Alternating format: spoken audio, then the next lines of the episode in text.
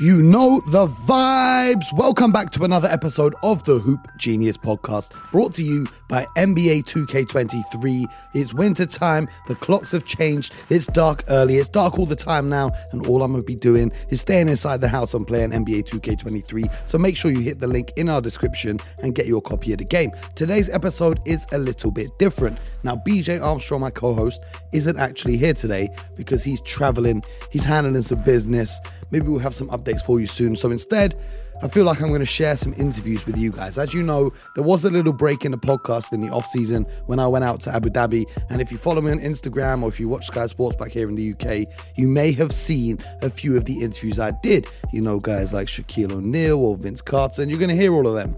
But today, because BJ is not here, we got to stay repping for his hometown of Detroit. And who better than Detroit Pistons legend, none other than one of the best point guards of all time, himself, Mr. Isiah Thomas, the OG Isiah Thomas. If you don't know about Isiah, check him out on YouTube. That's the bad boy Pistons we're talking about. That's two NBA championships. That's a finals MVP. That's a 12 time All Star. That's a two time All Star game MVP. The list of accolades is endless. But I chopped it up with him. We spoke about a few different things his championship predictions, the MVP conversation, how to improve your basketball IQ, and how to dominate as a smaller player. Because not everyone can be a six foot six, six foot nine, seven foot two, seven foot four Victor Wembanyama kind of player.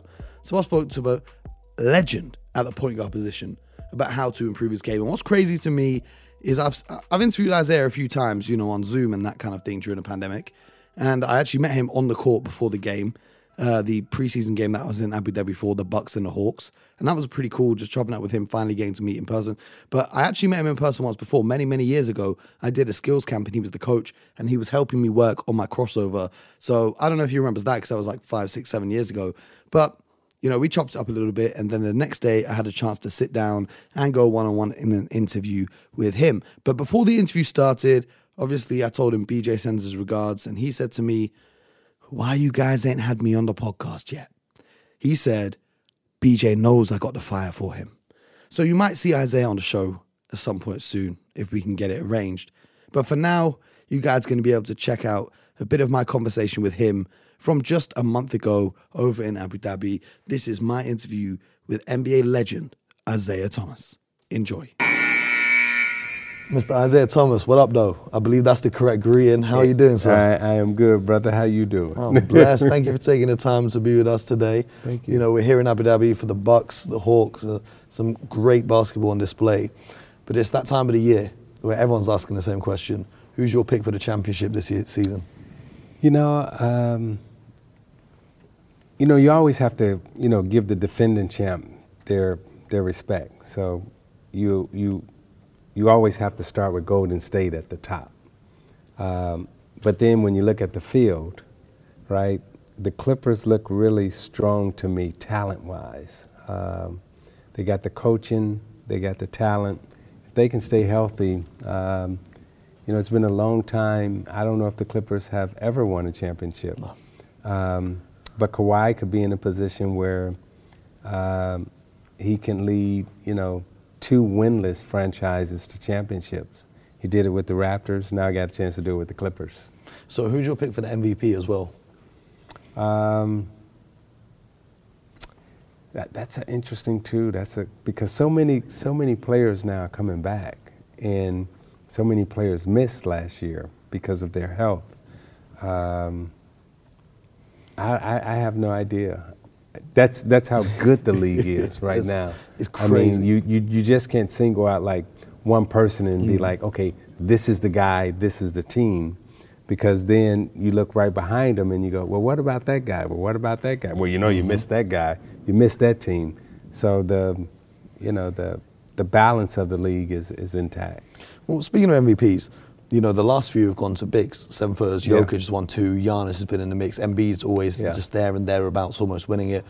But as a smaller guard in the NBA, what's the keys to dominating in the league where it's dominated by bigs? Because we saw an era of small ball, but it looks like it's reverting back to an emphasis on bigs, especially with teams like the Timberwolves or the Cavaliers with two big men as well now. Yeah. So what's the emphasis on a player like yourself at a point guard position being able to dominate in and amongst all the giants on the court? You, you know, to, to, be honest with you, um, you know, being being a, a small man in the game, and then, you know, for a period of years you dominate, you know, bigger guys. The only way you, you do that is, I hate to say this, but just through intelligence, uh, because they have the, the physical advantage in terms of height, size, and weight. And the only way you can truly beat the bigger, you know, person is if he makes a mistake. So you depend on that person to make a mistake. And when they make a mistake, then you can capitalize it, capitalize on it.